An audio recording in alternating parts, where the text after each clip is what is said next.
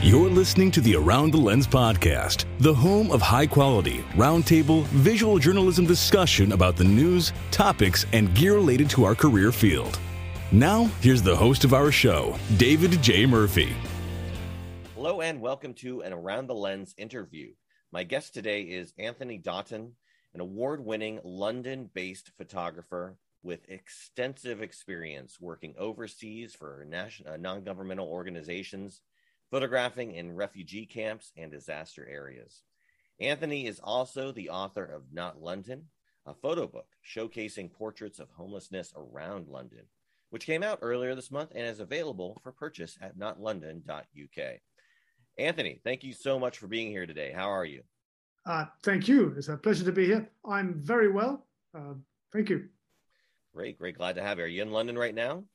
I'm in London, pretty pretty central. I don't know if any but he knows London, but uh, near Gloucester Road. Okay, great, great. Uh, I don't know London that well. I did visit London about a decade or so ago. Wonderful place. Okay. Um, uh, the whole of England actually was wonderful. I I, I traversed there. I started in London and I went down to the south of London, Bristol. Bristol, right? That's the. That's to the west, but that's okay. Yeah. What's the, what's the southern London? Brighton. Did you Brighton, go to Brighton? Brighton. Okay, yes. I went to Brighton and yep. then I went west. I went to Stonehenge. Lovely. I traveled the coast up. I went to um, Edinburgh for the tattoo, wow. the military tattoo, wow. and then I traveled back down to London. So uh, I saw I saw the majority of the country. It was pretty awesome. Probably seen more of it than I have. Ah. Uh, that would be funny. Um, anyway, so glad to have you here. Good afternoon, by the way. It's it's your Thank time you. over there. Um, you've got this uh, awesome new photo book that I, I, got the chance to read and review. And so we're going to ask you some questions about that and kind of go Thank into you. detail about you know where the book came from and, and, what inspired it. But first, I want to let the audience know about you and who you are. Okay. So before we get into the book, can you tell me a little about yourself and your career? You know, start from what got you into photography in the first place, all the way to what you're doing today. Okay, what got me into photography takes me back a long way. Um, I, I mean, I, I guess the first thing was um, when I was sort of really in, in primary school, nearly. We, I had a had a friend who lived in Hong Kong, and um, his parents sent him to the school that I was at, and he he turned up with a a, a, a, a Halina electric camera, and um, it was amazingly cheap. It was about twenty dollars, and uh, I asked him to get me one, and, and he did. And um, so I had this camera for, for several years, and and that's really what gripped me, got me going. I got to university, um, joined the Photographic Society there, became president of the Photographic Society, and my university or my college was unusual. It had a professional theatre, and it had a, a very well-known art school uh, attached to it. Um, and we we have a we had some great chemists too who were part of the Photographic Society. They taught me all my chemistry. Um, I began photographing for the art school, all their artworks. We had a theatre, we had a touring company came along and shooting theatre. Um, well, you all know that shooting theatre on film, you have to know what you're doing. You have to know your film films, you have to know your chemical dilutions, you have to know how to process the negative to work under low level light. So I was self taught, but I think, or thought, well taught. Um, I left uh, with a degree, not in photography, in history, uh, but I got a job fairly quickly with the International Auction House uh, Sotheby's. And I worked there for three, four years, photographing some of the greatest artworks in the world. Um, and that was an amazing grounding. You know, we photographed in 10.8, 5.4, obviously E6, uh, sort of transparency, um, huge education in how to light um, and uh, yeah, how to handle your te- the technical side of of things. Um, and um, they we travelled a lot. I was often sent to to big palaces and houses across Europe and South America to photograph. So quite a quite a, a, a strong and useful start. Uh, I had a, I had a salary. Ha, we can only dream of that now as photographers. I know, right? Uh, and and then I, I moved on. I, I, I, left there and I began doing some some fashion and and um, commercial work, and um, that that kept me kept me rolling along. Nothing great, nothing big. I had to take other jobs to keep going. Um, and then about um, about 20 years ago, I began working for a charity on the administrative side, and they they marvelous charity called the Al Madad Foundation, very small, Saudis, but but but really positive, forward-thinking Saudis. Saudis, and they they showed me a book, a book photographed by Indian photographers called um, um, called um, uh, just called When It's Raining, and it was beautiful photographs of, of, of the poor and the downtrodden in India, and it had raised a great deal of money. And um, I said, look, I'm a photographer, I could do that. And well, they they sent me off. They sent me off to to to Gaza. They sent me off to, to Palestine. They sent me off to Kashmir in 2015 after the earthquake. They sent me back. They sent me to Niger uh, with UNICEF after the um, after the famine. So I and we published books. So I became established as a um, a kind of um, overseas photographer working for NGOs, for charities, um, taking pictures to, to make books, to make exhibitions, to raise money and profile. Um, and I've, in many ways, although I still have to keep my commercial work going, I do weddings, I do, I do corporates. Um, this, this work, working in, in refugee camps in disaster areas, um, it, it gets me out of bed. It really, really motivates me. And perhaps you and, and your listeners will be the judge of it, but I take better pictures now, which I think is marvelous, than, than I took 20 or 30 years ago. Um, in fact, I just feel it's getting better and better. And, and I'm no spring chicken. Um, and it's, you know, well, and, and Not London, the Not London book is kind of just part of this, this I don't know, this upward path. For two years, yeah. I, I couldn't wait to get out of bed, get out and meet the people that I've been photographing and talking with. Yeah. And I miss it now. I, I, have no justification for doing it. You have to have a justification to photograph these people. I miss it. I, I actually I go out without my camera to talk to them and tell them what's what's going on. Okay. Wow. So that's stop me if I waffle on. Of course, ah. you will. I know, Dave. Yeah, yeah.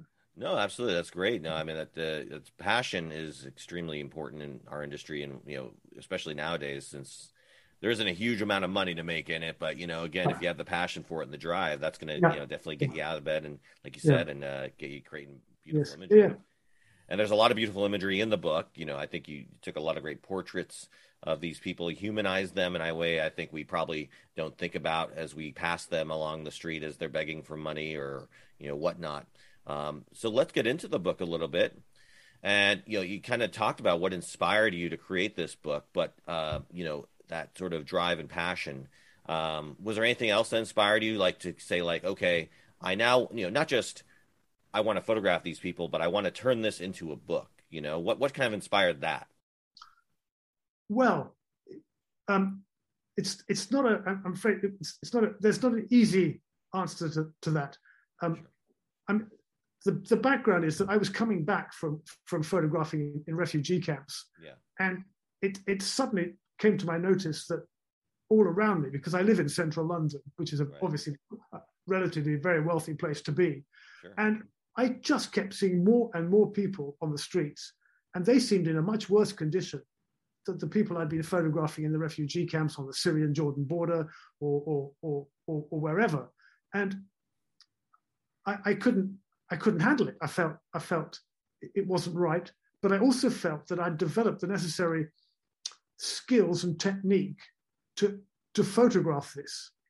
And it's not, and I don't just mean by skills how to operate my camera, although that's very very important. Yeah. Uh, I mean, I mean the way you approach these people. That like refugees, they're already traumatized. They do not want a big film crew or flashy photographer pushing into their tent, shoving a camera in their face, and, and, and take a picture. Um, I talk, you may be beginning to get the idea. I talk more than I photograph. Right, right. I, you know, and I find, particularly in the Middle East, if you sit down at the same level and you talk and you listen, lots of things open up for you. They, they say, please take my picture, and then they introduce you to the family. And often it's very difficult to photograph the women, for example, yeah. in the Middle East. Yeah. But if you take the time, then the, they will introduce you to that, and you get these rather special pictures. I'm not a photojournalist, so I'm not looking. I mean, I think photojournalists are great. I'm not looking for that action moment. I'm not looking for the bullet in the head. I'm not looking for the for the blood or the. That's I, I arrive anywhere far too late to get any of that. Right. I'm I'm looking for something else. I'm, I'm, I'm looking for for people to understand that these people are like you and me, Yeah. um, and and we need we need to take care of them both specifically and, and generally. And I felt that was the case with the people on the streets of London, and it was immediately clear that when when I I'd, I'd seen other photographs. I mean, I'm not the first person to photograph the homeless on the streets of London. Most of them are, they're either whisked into a studio on a white background, which is completely ludicrous, or or the photographer keeps standing. So every shot you're looking down on these people. Right. It's like it, it's it's humiliating. So I, I would sit on the pavement with them. Um, I, wouldn't even have my camera would be in my rucksack, Mm. and I would talk to them, tell them what I was doing, what I was after, and then I'd say, "Could I take your picture?" And they would say yes. So there are a number of issues here. The first thing, I have implicit permission to take that picture right. um, which is quite important. I don't know what the law is in, in, in the United States, but in fact, they can't stop me taking a picture. I mean, they can walk away, or they can be very rude or difficult, or, or hide their face. But Sure. you you can't stop a photographer in a public place taking a picture in, in the UK. yeah. Same in the U.S. Is it? Yeah, but If that's not out, how. If you're out in public, you have no expectation of privacy. Okay, yeah, yeah, yeah, but that's not how I operate, as you might guess. Sure. No, So, absolutely. Yeah, so, so I sit You're not going to make very good relationships if you're just No. going out and shooting people. That's fine. Yeah, you know yeah. but there is there is a you know we'll talk about the the the fact that homelessness obviously is not a new topic right you know yes. um we'll talk about that in a minute but uh, Okay. go ahead and continue on with what you were saying So I I took the pictures and and I had no idea what I wanted to do with them. But I was very conscious that I needed to think about what I was going to do with them. Otherwise, I'm just taking them f- for for my own satisfaction, not not to help the people. And it was it, it was difficult. But I work. Well, I, don't think it matters too much, but I, I work for a very well-known artist photographing his artwork here, very successful artist. And he and, and, and a colleague saw my photographs and straight out of the blue said um, we, we'd like we'd like to sponsor you for a book.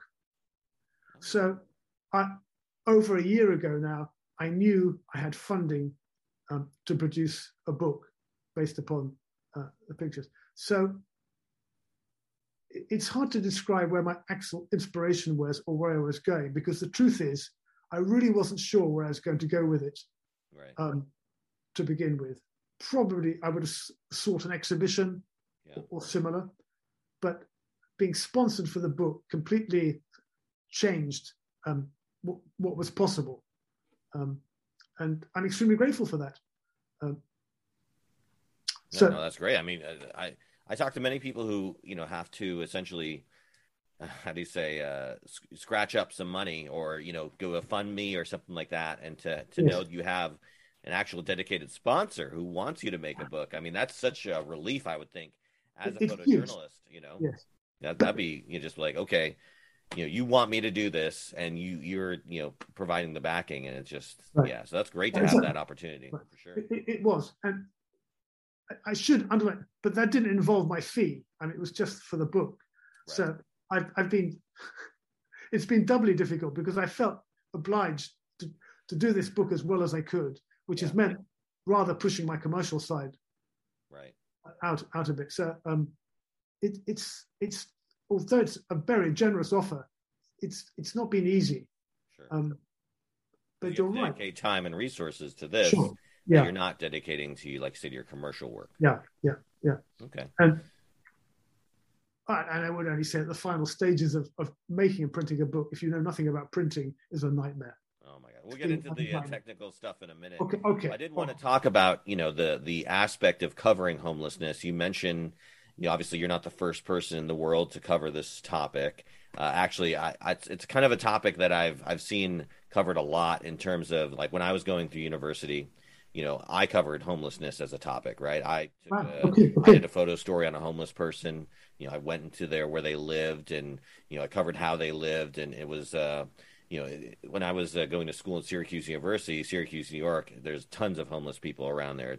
And again, when I look at other people who who who did work in that school, it's almost like like clockwork. You always have the homeless person story in Hmm. almost every single time they're doing it. So with a topic that's as pervasive and sort of almost to the point of being cliche as homelessness, how did you sort of approach it differently? You know, obviously you're doing portraits, you know, you're taking that time to get to know the the subject and, and asking their permission, but you know, did you come at it like again, there's so many different ways to cover it and it's been covered so many different ways. So when you were initially kind of coming up with this, I'm going to cover homelessness. You know, why did you got you know go with this tact? Uh, and you know, sort of, how did you sort of decide to differentiate yourself?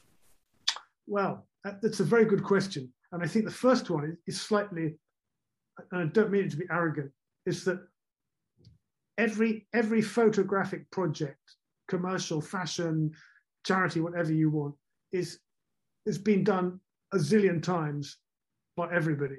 So I just put all that to one side, and I think no one has done it like I'm going to do it. Um, I'm very good. I'm in the top five percent of photographers anywhere. The rest are playing at it, you know. And and I'm, I'm not specific about that, but I think if you're going to be a photographer with all the technology that's coming up, you need to have that attitude that, that you really know what you're doing. And some of that is steeped in the fact that I think you need to have an idea of what's been before that's been very good, the, the legacy that you're trying to continue. So I spend a lot of time seeking inspiration, often from other photographers, all the way back. I mean, people like like um, uh, uh, Jacob Riis and people like that who were photographing in the 19th century in the slums of New York. Um, and then, of course, the great the Great Depression, the Farm Farm Security Administration photographers. I mean, that they they're they're my big inspiration because they they didn't so much photograph the the, the death and desperation. They photographed the dignity of the people through no fault of their own, had been completely made bankrupt and, and homeless and desolate, but by the Great Dust Storm and the and the, the Great Depression. So I I take my photographs bearing these people in mind, and and I hope that gives them it gives them provenance, it gives them solid base, it gives them historical context. Um, and I don't think there are a lot of other photographers who can do it, who understand it. Yeah. Perhaps there are, but but I don't live with that.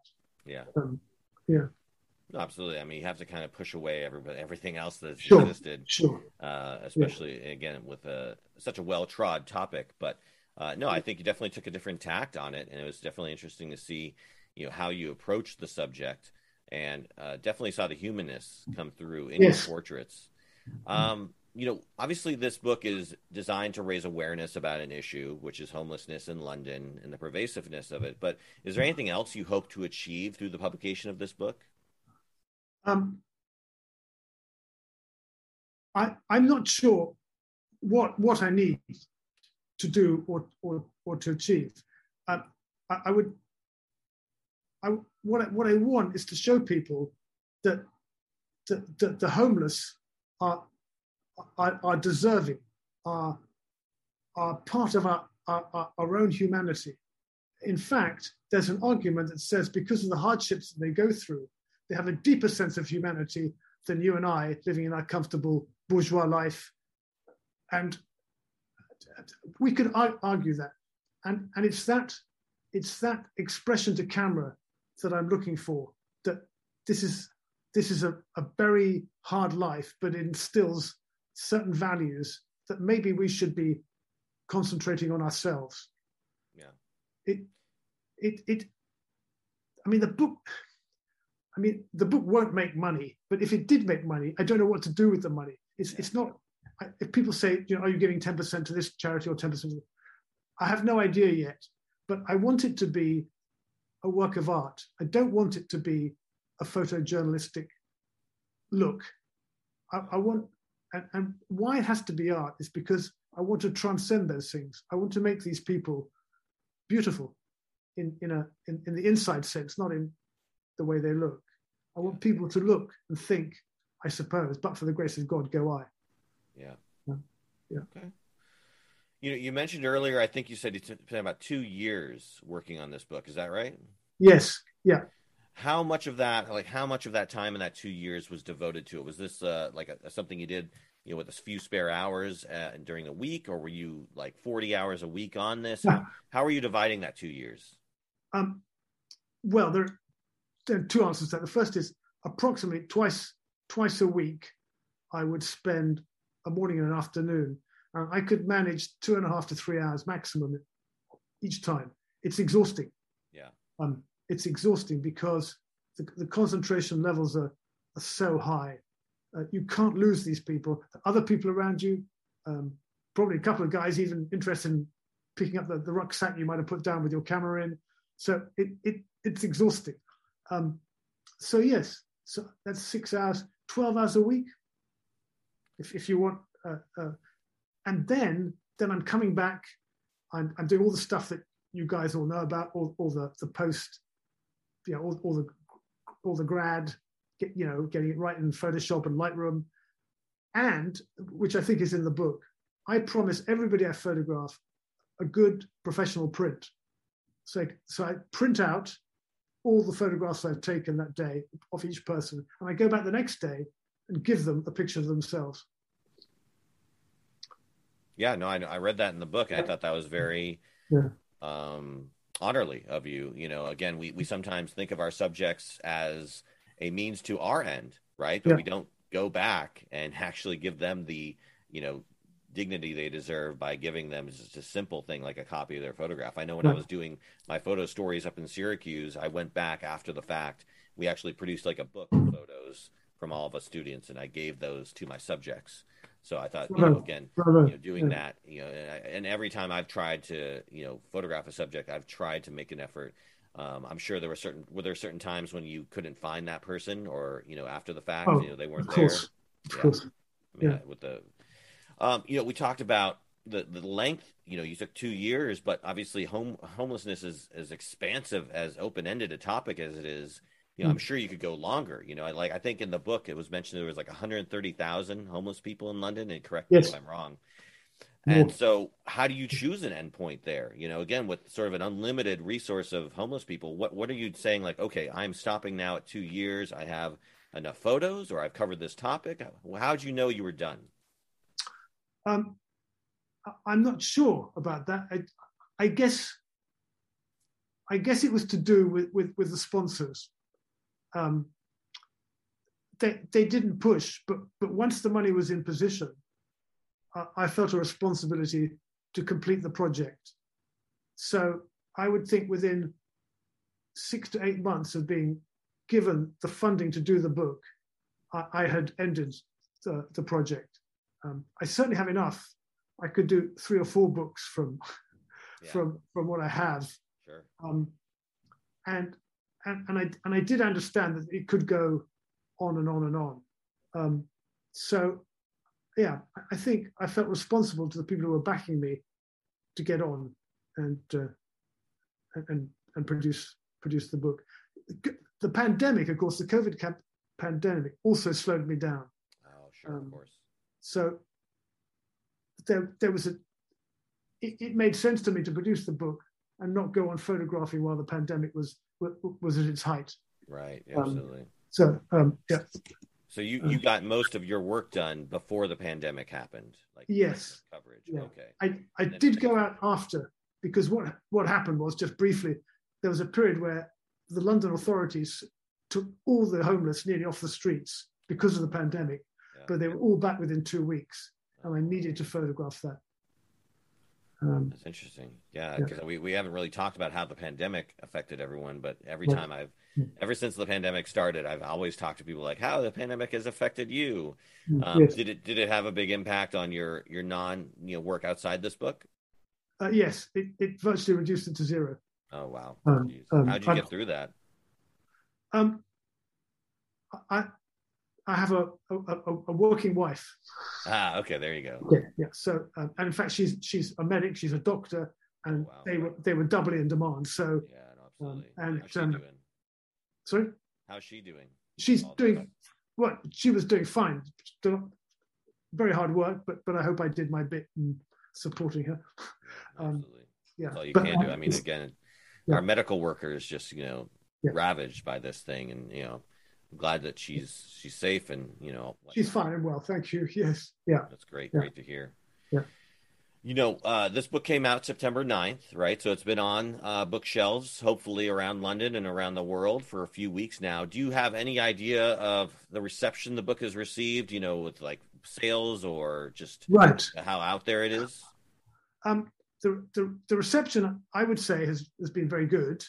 Um, I've had um, I've had BBC TV coverage and that and several others and radio a couple of radio interviews. But the BBC TV coverage really sparked a big interest on my Instagram site and, and on emails directly to me. Um, I can't say sales has has matched that spike. Right, of Um, course. Um, sales, I've never tried to sell a book before, so I have no idea. But sales are slow.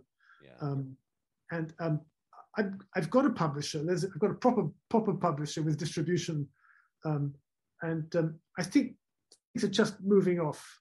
Um, but but I I'm I'm quite pleased. I, I've had such a positive response from the public. It's not manifested itself in book sales, but maybe maybe that's that's half the battle to get at least the public to become interested. Um, you know, and even blogs like this hopefully will help. yeah. Um, I've got I've got something next week, but it's it's a it's a huge world out there. Everybody's Yeah. publishing, everybody's taking pictures, everybody's on media. yeah. Um, so I have ambition. I know how many books I'd like to sell. I know how many books is the minimum that I'd be very upset if I didn't sell. right. Um, they're not big figures, trust me. Uh, Mhm. unless, of course, it takes off in the US. Yeah. Yeah. Never which know. You never know. I mean, I think there's a Well- lot of fans of UK and London lifestyle, and you'll be interested and eager to learn about Well, what's going let- on over the over the pond. if there is, I'll buy you a beer. I promise. Yes. a Guinness, please. Good Um, choice. Good choice. Indeed. Uh, I tried actually. I tried to go to uh, Ireland to have a Guinness in Ireland, Oh, but uh, yeah. I got. But I have. There's a Guinness brewery actually in Baltimore, uh, up to the road from me, so it's great. In Bottle. Right. Uh, so that's the best, sure you- next best thing. Right. Did you choose your house on that basis? Yes. yes. Uh, no, no. I the, the military sends me where they want me to go. So, uh, Right. but I'm glad. I'm happy to be here and happy to be doing what I'm doing. Happy to be in this area. Uh, yeah, we we talked a little bit. Let's talk a little bit more detail about the book itself and kind of the decisions that were made in its construction and sort of choices. Um, first off, you have an intro by, and I'm hopefully I don't mispronounce the name here, Leilani Farha. Uh, she's the former UN Special Rapporteur uh, on right to housing and the global director of The Shift. yes. Um, obviously, a notable figure. Why did you choose her, or who chose her uh, to do this intro? And were there any other people, perhaps, that you had as sort of backups in case she wasn't available? Like, you know, how'd you how'd you make this decision? I'm, I want an intro in my book. I'm choosing this person, or you know, how that sort. What the methodology there? Again, it's a very good question. Um, first of all, I, I, if if you'd asked me, given me a list of people who I wanted to do the introduction, Leilani would have come out tops. I mean, she is so switched on to what, what the issues are internationally, and uh, her organisation, Make the Shift, is is so well put together and organised.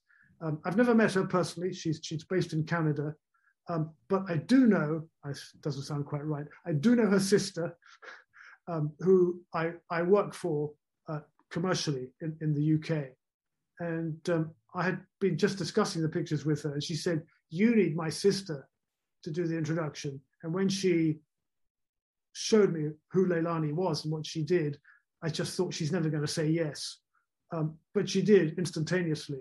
And Yeah. um, as I said in the book, I'm delighted. I think she gives the book gravitas. I think she gives it real weight, um, and um, I'm, you know, secretly hoping that um, she'll need a photographer to work work for her organization in the future. Um, there you go. But, no, yeah. no better foot in the door than having you having no, them uh, no, no. contribute to but, a book. Maybe you'll get. Have you met her in person yet, or no? No, I haven't. O- only her sister, who I, okay. I do work for. Um, so it's. Um, but yes, I'm looking forward to that moment to seeing if there's possible projects to go on. Uh, to, to go on from there. No, that's great. That's great. What is the shift, by the way, for people who may not know about that organization? Um, I think the basic the basic premises of of why there's so much homeless people worldwide, which is what she's interested in, is that most of the affordable housing is bought up by huge corporates, um, of which the very biggest is an American company called Blackstone, and they they just buy up buildings that should be kept for people of low incomes, and they hold on to them till the price rises, and then develop them as for, for middle to high incomes. Yeah. And, and she's on a crusade to, to build um, affordable housing uh, worldwide. She's, uh, it's a big, big, ambitious project. Oh yeah, yeah. yeah. No, there's so many different ways I've seen it done, and you know the the idea of getting homeless people into housing, just yeah. getting them in a house, is like the biggest factor in terms of reducing the issue of homelessness, yeah, obviously, yeah. but also all the other contributing factors and all the other sure. uh, factors that exist when you're homeless and stuff like that. So getting with someone off homelessness in general starts with giving them a home in a, yeah. in a lot of the um, approaches I've seen. So glad to have her doing that. Um, you know, in the book, you you list the subject next to their photo, right? Their their photo and their name, their first name typically, and also the location yes. where they're at what was sort of the methodology behind that decision? Like, why not put their first and last name? And then with some of the folks, you know, obviously they didn't want to be, you know, named at all. They're just listed as anon, which is short for anonymous. Kind of, kind of, give me the the reasoning behind that decision. Okay, first of all, if if it says anon, anonymous, it's not because they didn't want to give me the name. It's because I failed to get the name. Ah, uh, okay, got it. Okay, I, I, need to come clean on that because really, if they're not going to give you the name, they probably don't want their photograph taken. Sure.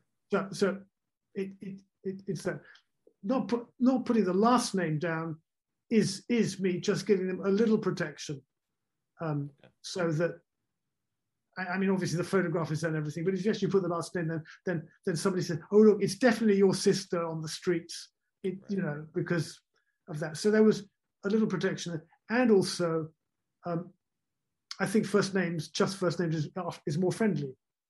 Um, okay. So I think I think it that's the way it works. Location is because I wanted to show that it was all over London, right? Um, and, and, it is. It is all over London. I just couldn't put down enough. Loc- there aren't enough pages to put down every borough uh, in London. But but it was at times it was just ludicrous. You know, we'd I'd wake up. I always had a colleague. I had this fantastic colleague still have him, a guy called Richard Currell, who who found me on the very first day that, that I was photographing. I had I had gone out early in the morning to um, near Carnaby Street, it's well known. There's a, a, very iconic British building called Liberties, so it was very, is a very expensive department store. And there was this woman. Uh, she's in, in about the third page of the book, and she's just sitting there. So I've got a picture of her with one of the swankiest department stores in London as a backdrop. And I'm talking to her, and it, it's just it's just eye-opening. She she's in fact Polish, and she had a boyfriend, and they were working. They lost their jobs. They got onto heroin. The boyfriend managed to get off the heroin and go home, and she can't move. She says, "I can't shake the heroin." And I had never met a heroin addict in my life. Yeah. I was 62 years old and I had never met a heroin addict in my life. And she she just looked at me, and they, she didn't beg. Lots of them don't beg. It's it's it's another myth, and just told me her story that she wanted to go home to her parents, but she had to get off the drugs. So it was a long conversation. I said, "Can I photograph you?" She said, "Of course." And I photographed. And all this time, this man behind me was watching, and I thought, he's going to give me trouble, and I'm just going to stand firm. But he didn't. He said, I've been watching you, he said, and he said, I love the way you're approaching it. and um, he whisked me off to his club. This is about eight o'clock in the morning.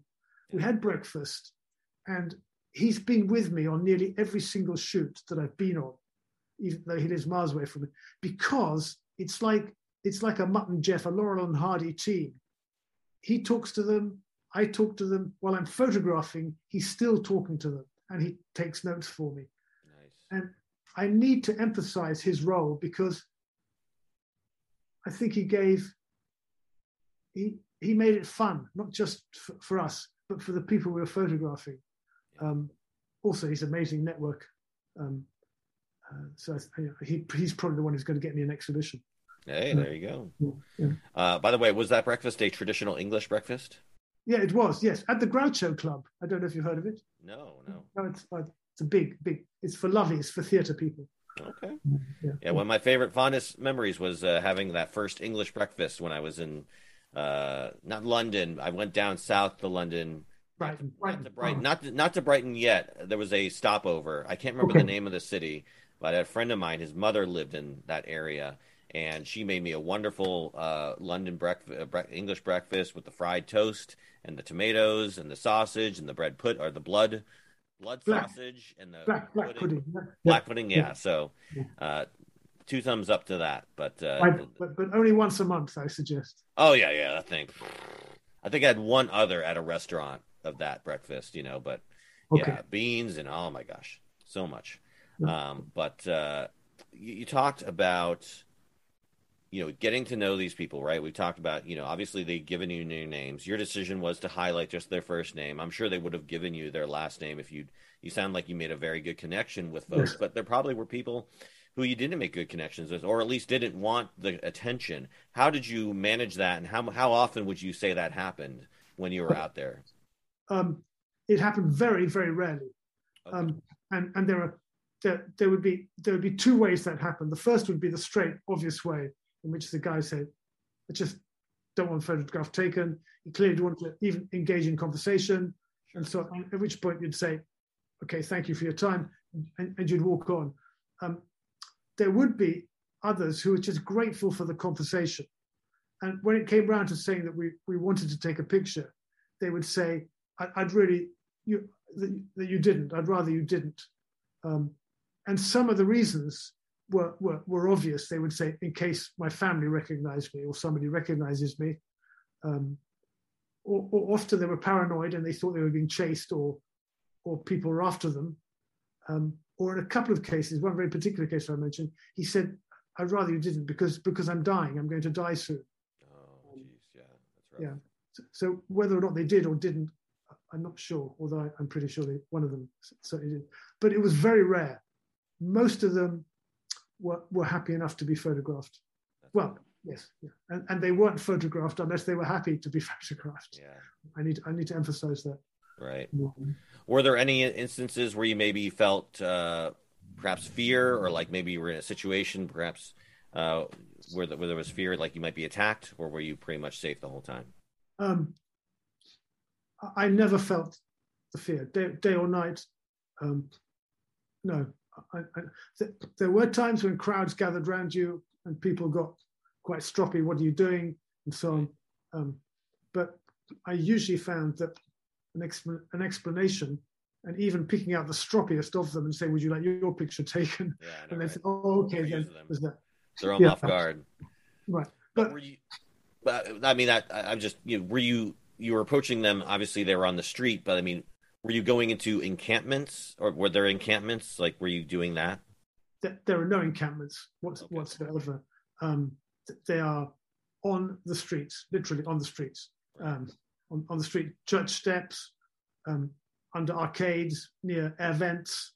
Um, yeah, just just everywhere, just where they somewhere where they won't get moved on at least until until daylight. No. Um, so, uh, yeah, yeah. There, there are kitchens. There are a couple of shots of, of kitchens. People, Okay. volunteers, just come in and they set up a table and they serve food. And you get these long, long lines of people. No, I know. Like for instance, when I, when I uh, visited L.A., right? L.A. the homeless problem is so bad, and Yeah. you see it ex- everywhere. You see these tent cities practically.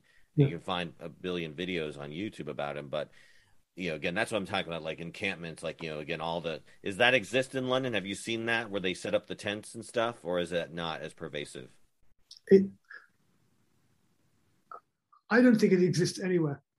Uh, I think there are all sorts of issues with how that could happen. Um, yeah. In terms of, of, of, of, the law and so on. Um, so, um, no, I've not seen that problem. Most of these people are, I mean, they have friends and they clearly make little groups here and there, but they're individuals. They, they each have their very personal stories of why they're on the street and what's happened to them. Um, that we have quite a few hostels where, where, which are all volunteer, where people try to scoop up people off the streets and take them to the hostels. But the vast majority of people on the streets don't like these hostels. Yeah. They they feel, for for many reasons. Yeah. Um, so it's it's not effective. Yeah. Um, no. Uh, getting back to the book, I noticed on the, the website, obviously you're selling the book by itself, but you're also selling individual prints of the certain subjects. Has there been any, or is there any effort uh, to give some of the proceeds of those prints or to some of those members, or is that not in the cards? Um, it, it's no, it's it's not. It's not. No, it's it's a good question, and we sort of touched on it um, early, earlier on. Um, I, I, don't I don't want to be involved with a particular um, a particular charity or because I think it's it's it's more than just giving money. If I want to be involved with a charity, I think there has to be a relationship with that charity. There has to be a strategy about how my photography is, is going to move forward that particular charity. And I, and then it becomes not just the photographer, who I like to call the artist, and, and his subject. It becomes a whole machine behind me. Right. Um, sure. I, I don't know. I, I, I, promise to come back to you if I start to make money. Yeah. Um, I, I'll I'll let you I'll let you know what what I've done with the money. It's quite an interesting question. Yeah. Um, you gotta get past that point of profitability, or at least that point of covering your costs first, right? Yeah, yeah, yeah. Absolutely. Um, and you know, the, even the prints on the on my site are, I mean, they're quite large. They're hand printed. Right. You'll guess there's not a lot of money in it. Sure. Um, no, totally. And yeah, yeah. Um, to, getting back to the the book design choices, I thought it was interesting that you put all the stories in a grouping at the end versus with the actual photo. Was that just aesthetically pleasing you want to make it, or was, was there a reason why you grouped those together? You, ask all the right questions. We, there's been a lot of arguments about this. Um, first of all, it's designed. I have a great designer called Ross White. He's, he's credited in the book. He is incredible. He gave the book a certain rhythm. He gave it the style. Um, and technically he prepared it very well for printing. Um, so that helped hugely in, in, in many design decisions. I, for a while, I didn't want to put any information about about each of the uh, people in the book, and and the thinking was that you you know you'll recognize this as as far too egocentric photographer. Um, I thought the pictures should stand by themselves without any ex- explanation.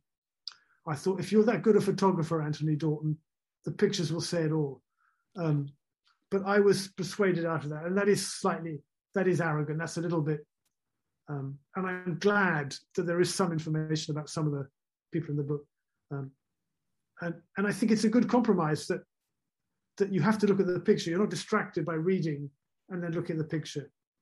Uh, it was a very difficult decision. Um, right. Yeah. No, I, I mean, yeah. it could go either way, honestly. And I thought, yeah. at first, I thought it was, at first, I thought there was no stories, right? I thought when I was yeah. reading through it, I, I, read through it linearly, right? And I thought, okay, it's just going to be their name, their location, and the picture. That's it. Okay, fine. I can accept that. And then I got to the end and I'm like, oh, there's all the stories. And I thought, from a design perspective, like, it's kind of annoying from from a just a reader's perspective is now I have to flip back through and see who this person was. But on the other hand, by grouping all these stories together, you get a sort of burst of all the sort of stories because everyone yes. has a story, right? Every homeless person you talk to, there, there's this, you know, the sad story about how they got to where they are. Um, and so having it kind of all in one place makes it almost overwhelming to you. So you, you get flooded with this right. sort of sense of you know dis- despair and homelessness that affects a region.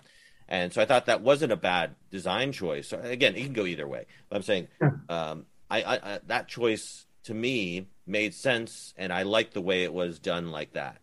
Um, so you know, kudos to your designer. And I'm, again, it wasn't an easy decision, but right. in this instance, I think it's fine, and um, I thought it was an interesting choice, mm-hmm. and I commend you for for making that bold decision.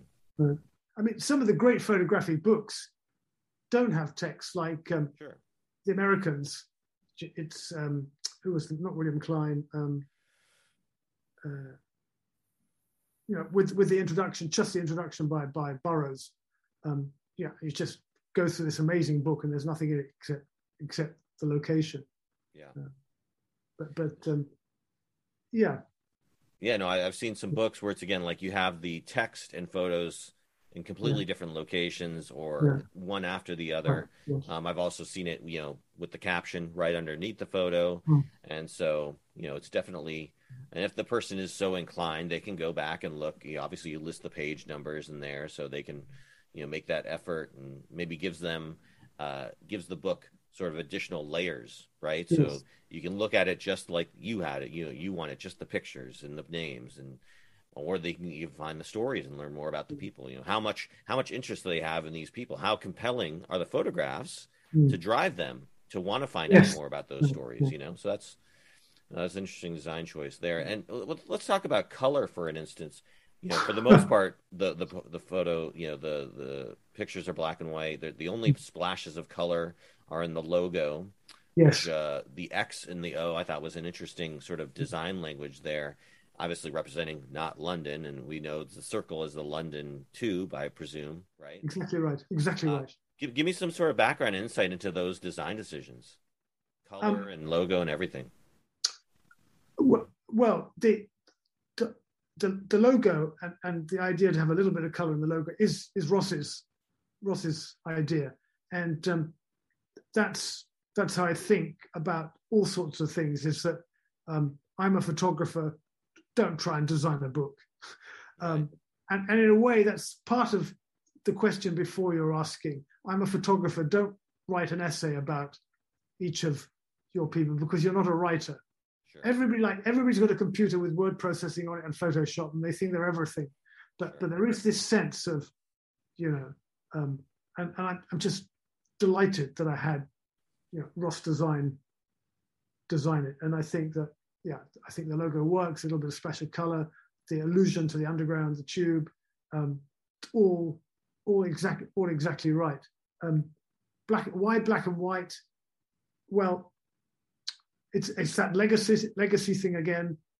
Every just about every photographer that's done social active work uh, from from as I met you know from uh, you know Eugene Smith all the way back shoots in black and white so um, I want to refer to that time, a, a time where um, photography was was difficult and considered truly to be a work of art. But most important, this notion that it, it was real. Before digital came along, if you saw a photograph, you, you believed it. It's not strictly true. You could still retouch any photograph at any time it came out. But essentially, a photograph the difference between a photograph and a painting was it was real, and and I I adhere to that that philosophy. So I shoot black and white to give people to tell people that my pictures are, for all intents and purposes, unretouched, apart from contrast, um, and and they're very rarely cropped, by the way. Yeah. So it, it is part of the it's part of the philosophy, the credibility that what you see when you open my book is really what was there, um, without any any alteration. So black and white, it, it sort of had to be. Um, color, color particularly in, in, in, refugee camps and places like that is so distracting because okay.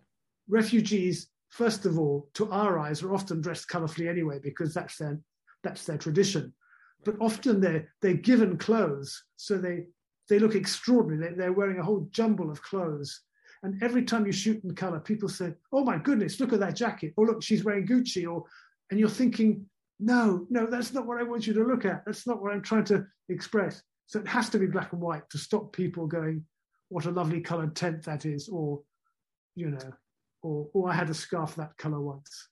Um, so I, Interesting. So colours are not, yeah, sorry.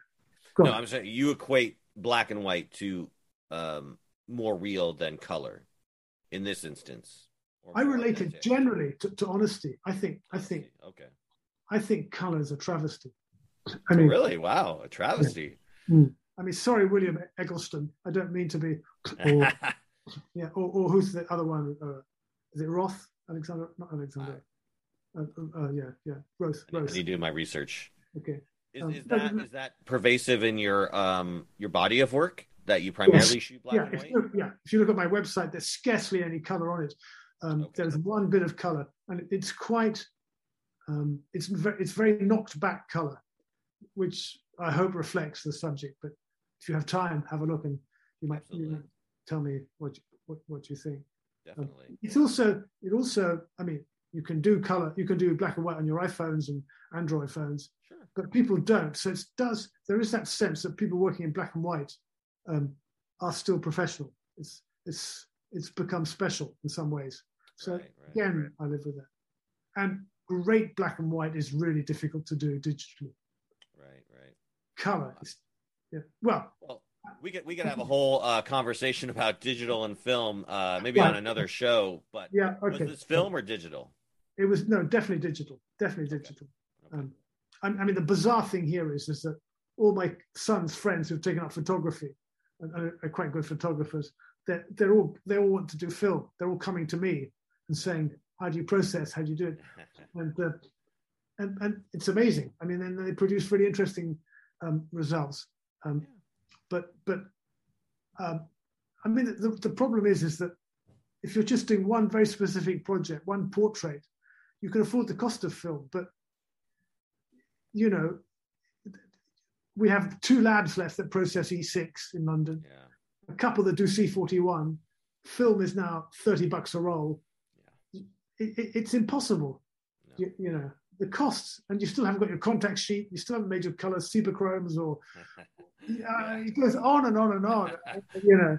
Um, yeah. Yeah. Uh, even back when I was shooting film in the early 2000s, Yeah. like as soon as I could get a digital camera, I never went back to film. Primarily for that reason, the the time, labor, and cost to get it scan. You you know, even if I was just getting the negatives, I was going to scan it myself. Yeah. It's just like ah, I just want the Yeah. picture. You know. Right. But So- but even that even that facility, I mean, in, in, in the 2000s, Yeah. there were hundreds of places where you could get Right. your negative scanned Yeah. and put onto a CD. That was great. But all that's gone. There's only one or two left anyway. Yeah. You know, um, so It's it, really- it's. It's just like it's, it's really one of these like handcrafted, you know, now specialty.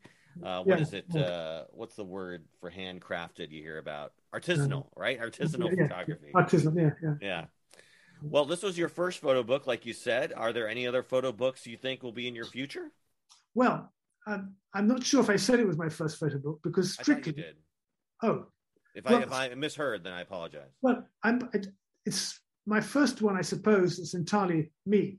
But no, there have Okay. been sev- sorry, there have been several others. When I worked for this Al Madad Foundation, um, and they sent me off to these areas, um, I'd often go with at least one other photographer, and we produce books, and they're called they're part of the Silent Witness series. So um, again, if you anyone feels like going to my website, there's there's one on the Kashmir earthquake, there's one on the, the Niger famine, and one on Palestine, and one on, on Gaza after the after the bombings, the Israeli incursions in, in, in Gaza. So there are at least three books. Um, and if anyone's interested, when I was much, much younger, I suppose about, about 30, 40 years ago, I was one of the first European photographers to get into Libya, into, into Gaddafi's Libya. No? And um, I produced a book called called the Jamhuriya, which is the Libyan word for for republic. Um, and um, that that that book now, because it, I think they printed 500 at the time, that book Yeah. now fetches about a thousand dollars on oh um, my gosh. on Amazon. There's so few left. Yeah. Wow. So yes, so kind of very kind of in very odd times through my life I've produced books, but I've never been fully responsible for as in this one. The idea was mine, the the organizing of put, and putting it together was mine, and the following of the printing all the way through was mine. Okay, then let me rephrase my question. Do you anticipate any future books that are just you? Like, do you want to make another book that you do everything yourself, or it's everything about you? I I do, I definitely do, and, and there is a project that that, that, that we have in mind, um, okay. but but I don't know. I should say this really, but but more than books, I love prints. I love exhibitions. Okay. I think I think the struggle with the book for me is it is very nicely done. It's well printed, but there is nothing like an A1 or A0 print on wonderful kind of you know um, cotton-based paper. Yeah. You know, with all the rich tones, bit color or black and white, framed beautifully, put it up on the wall for people to to look at and meditate. It's it's it's the zenith of of, of what a photographer wants. Yeah. Um, I mean, the the book is great for massive distribution, but just I want a photographic exhibition. That's what I really want. You know. Sure, absolutely. Yeah. And you said there will be an ex. There potentially will be an exhibition. I, I'm, I'm two or three people are working on it, and I'm, I'm not allowed to say too much, but but okay. it could be because obviously there are better places to exhibit than others. Right. Um, so I'm, I'm looking for a quite quite interesting one. Um, I promise to keep you in the loop immediately if anything. Indeed, yeah. If there's a way to check that out, I'd be happy to go see it. Or if it tours, yeah, know, that'd be sure. neat. I don't, I don't know. I don't see myself getting to London anytime soon. Unfortunately, well, the, the pandemic. It's, it's COVID first, yeah. Yeah, I know, right? That's the rough thing, you know. But uh, definitely come see that if that, you know, maybe I, am near DC, so if it could find its way to DC, I'd be happy yes. to check that out or meet you in person for sure. Yeah. Um, all right. Well, we've talked a lot. Uh, is there anything else you would like to add before we sign off? Um, no, I, am obviously. Uh, I'd really like to encourage people to go to both my website and to the website that's dedicated to the book. Yeah, is, please go and let people know those addresses are. So that well, to get information on the book and to buy the book, you want to go to not not London dot uk. So it's very very simple, not london.uk. And then my website, um, which also has a link to the Not London site, is www.dawton, which is my name, d-a-w-t-o-n dot com, and um, that that that will that will get you there. Um, I'm delighted if you buy a printer or a book, but I'm also just as delighted if you make a comment or if you I have an Instagram site or or if you write because um, that type of support means a great deal to me. Um, and um, I quite I, you probably guess because I haven't stopped talking with you, have I? I quite like discussing these things because they need to be discussed. Otherwise, otherwise you're not behaving with integrity. You know, you need to keep feeding back. Why are you doing this? Are you sure it's correct? Are you sure you're not just doing it for your own gratification, um, and so on? And you know, and uh, is it important? Is it useful? Is it art? Um, are you really a good photographer or not? I mean, all these things have to keep keep discussing. Um, yeah. Absolutely. I mean, it's a again, it's a uh, almost timeless uh, issue, or it, it, feels like it's gone back forever, and it feels like you know at least now there there doesn't seem to be an end site, right? An end goal. You know, homelessness will continue, unfortunately. Yes. Uh, hopefully, you know, books like yours and other act, you know activists and other activities and, and funds like the shift and whatnot uh, mm-hmm. will make a, a dent and make a difference, and we we could see future without homelessness. Maybe, maybe that'd be a nice uh, pipe dream, but hopefully it'll be a reality. You know, but thank you for you know raising awareness and shining a light on a important issue that definitely needs to be addressed uh, more fully. Um, thank you again, Anthony, for your time. I truly appreciate it. We'll make sure to include all the links you mentioned uh, and every other you know uh, site that we can as uh, uh, that I have uh, into our show notes. So be sure to go there and check those out. You can find us on the website, and you can find Around the Lens on all of the platforms that you use for social media. We have our Instagram page, our, YouTube page and all those other platforms. So if you have comments about you know what we uh, Anthony and I have talked about or, or, the subject in general, you can also leave those comments there as well. We love to see that and have that dialogue and discussion continue on.